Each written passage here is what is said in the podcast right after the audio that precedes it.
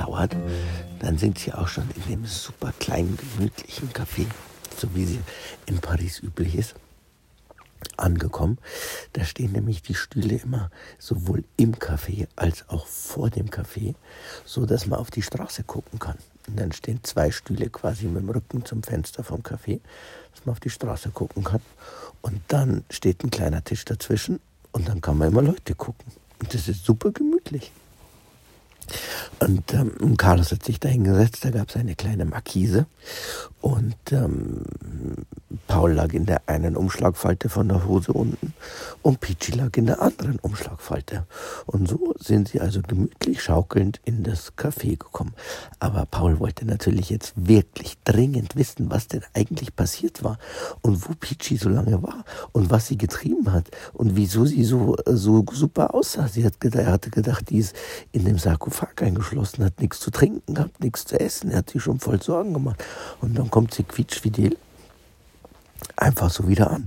Aber jetzt ist natürlich ähm, Peachy immer am Paul nach vorne vorbeigeschaukelt, nach hinten vorbeigeschaukelt, solange Carlos gelaufen ist.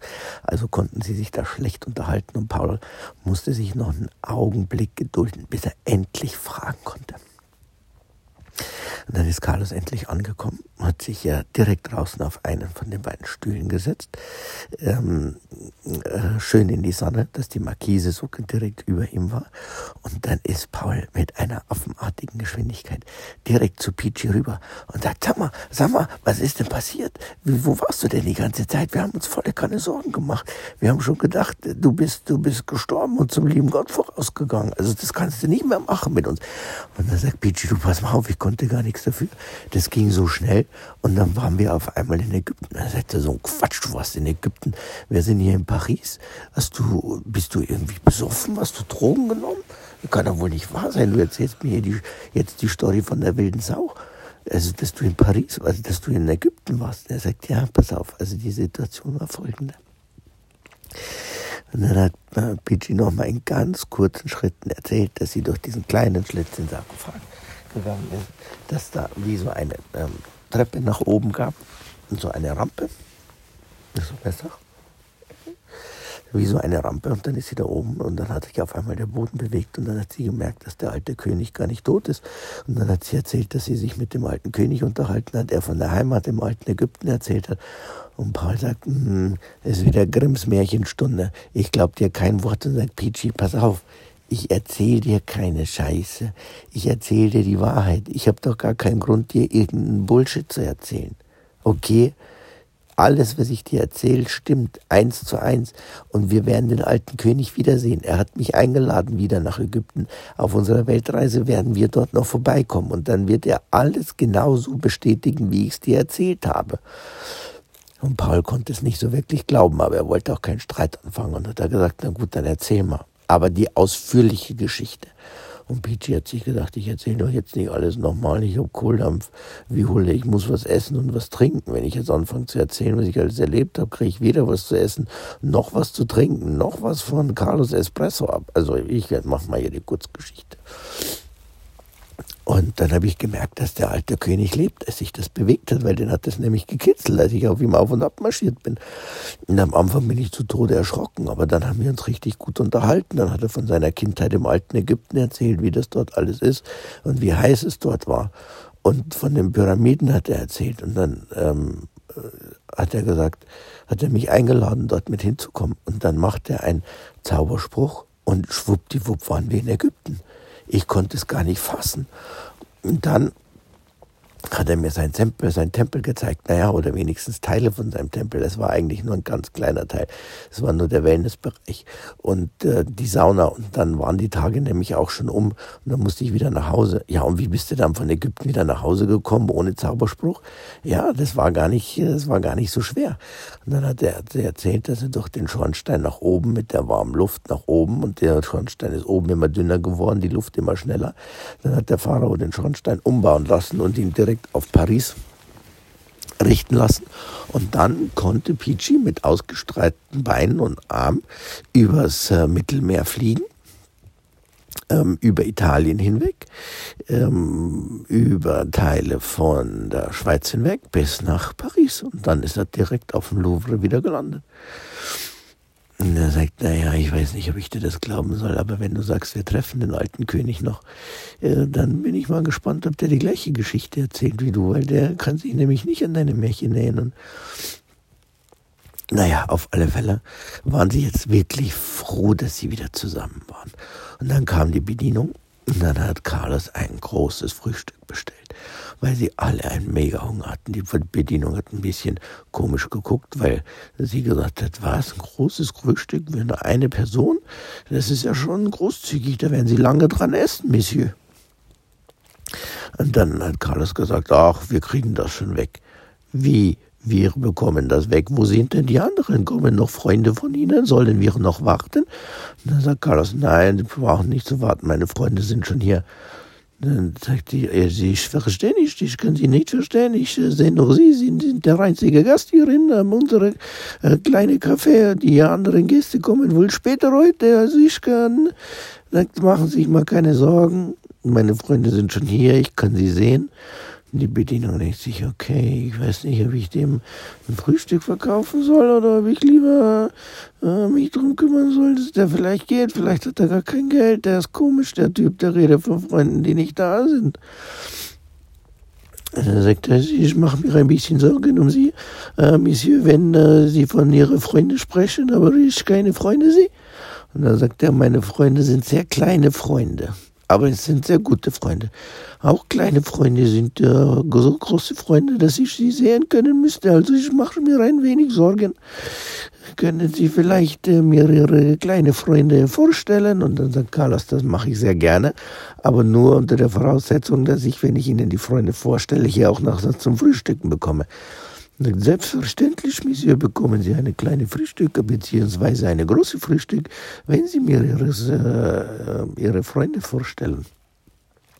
Und Peachy und Paul haben das natürlich mitgehört, haben sich aus der äh, Umschlagfalte unten rausgedreht, sind das Hosenbein na, nach oben und haben sich auf den Stuhl daneben gesetzt und sagt, ähm, also, hier sind wir. Ich bin Peachy und Paul sagt, und ich bin Paul. Und dann äh, nimmt sie die Serviette und versucht, die beiden zu verscheuchen, weil sie gar nicht kapiert hat, dass es die Freunde von Carlos sind.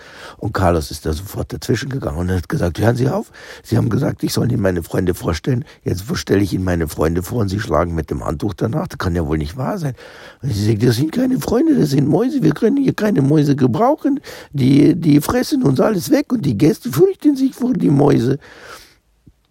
Und Herr Carlos, das sind meine Freunde, Peachy und Paul. Sie haben gesagt, wir kriegen ein Frühstück, deswegen brauchen wir ein großes.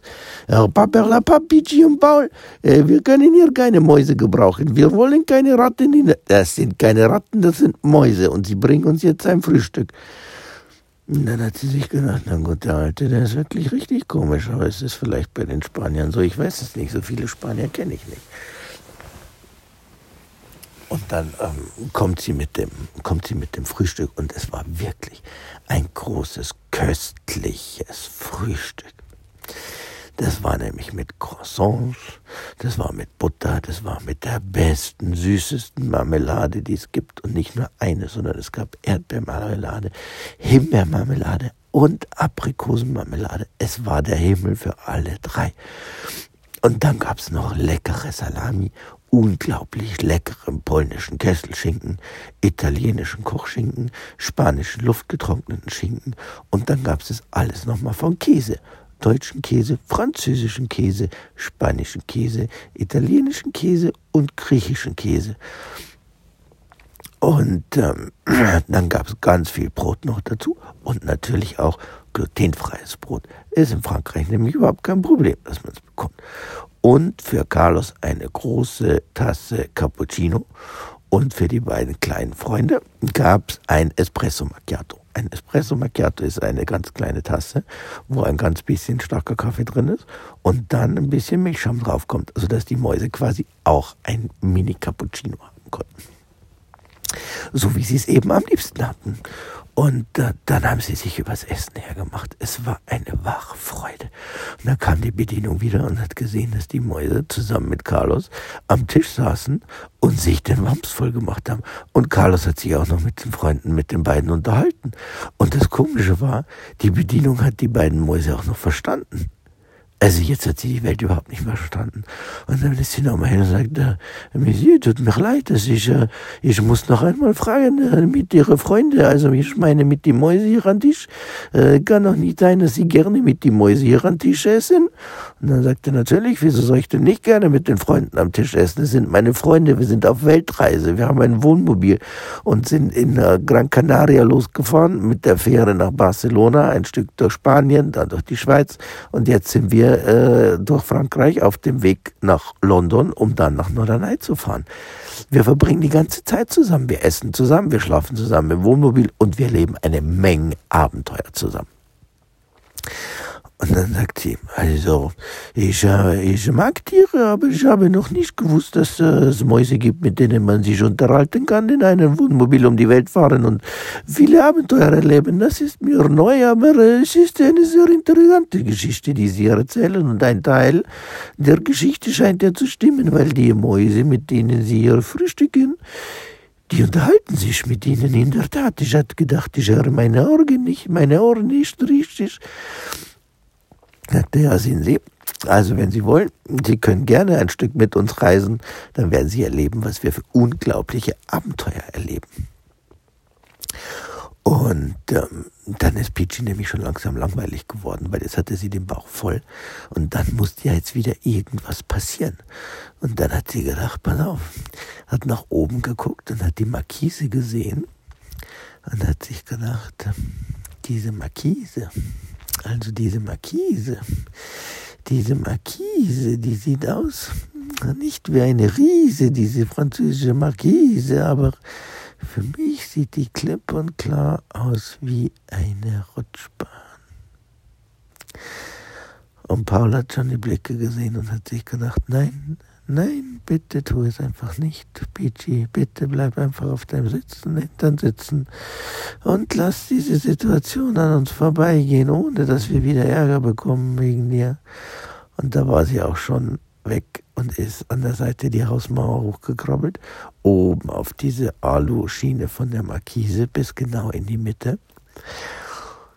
Hat geguckt, dass unten kein Passant vorbeigeht, hat einen Riesensprung in die Luft gemacht, ungefähr ein Meter, hat äh, drei Schrauben, zwei Drehungen rückwärts und eine vorwärts gemacht und ist dann ganz sanft zuerst mit der Schnauze, mit der Unterseite von der Schnauze, dann mit dem äh, Kinn, dann mit dem Oberkörper, mit dem Bauch und schließlich mit den Beinen und den Füßen gelandet und ist mit einer affenartigen Geschwindigkeit die ganze Markise nach unten auf das Ende zu und hat dann die Arme und die Beine schon ausgebreitet. Sie konnte ja, wusste ja genau, wie das geht von dem Flug von Ägypten nach Paris und ist dann mit voller Karacho, ohne nach rechts und links zu gucken, zuerst über den Bürgersteig gesegelt, dann über die Reihe parken, zwischen die Autos, zwischen den parkenden Autos hindurch, hinaus auf die Straße. Dann hat sie gesehen, dass da ein dicker LKW kommt, ist gerade noch so im Flug ausgewichen, sonst wäre sie nämlich Matsch gewesen, ist gerade noch mal gut gegangen, weil sie im Steilflug nach oben angesetzt hat, den Schwanzmotor angeworfen hat.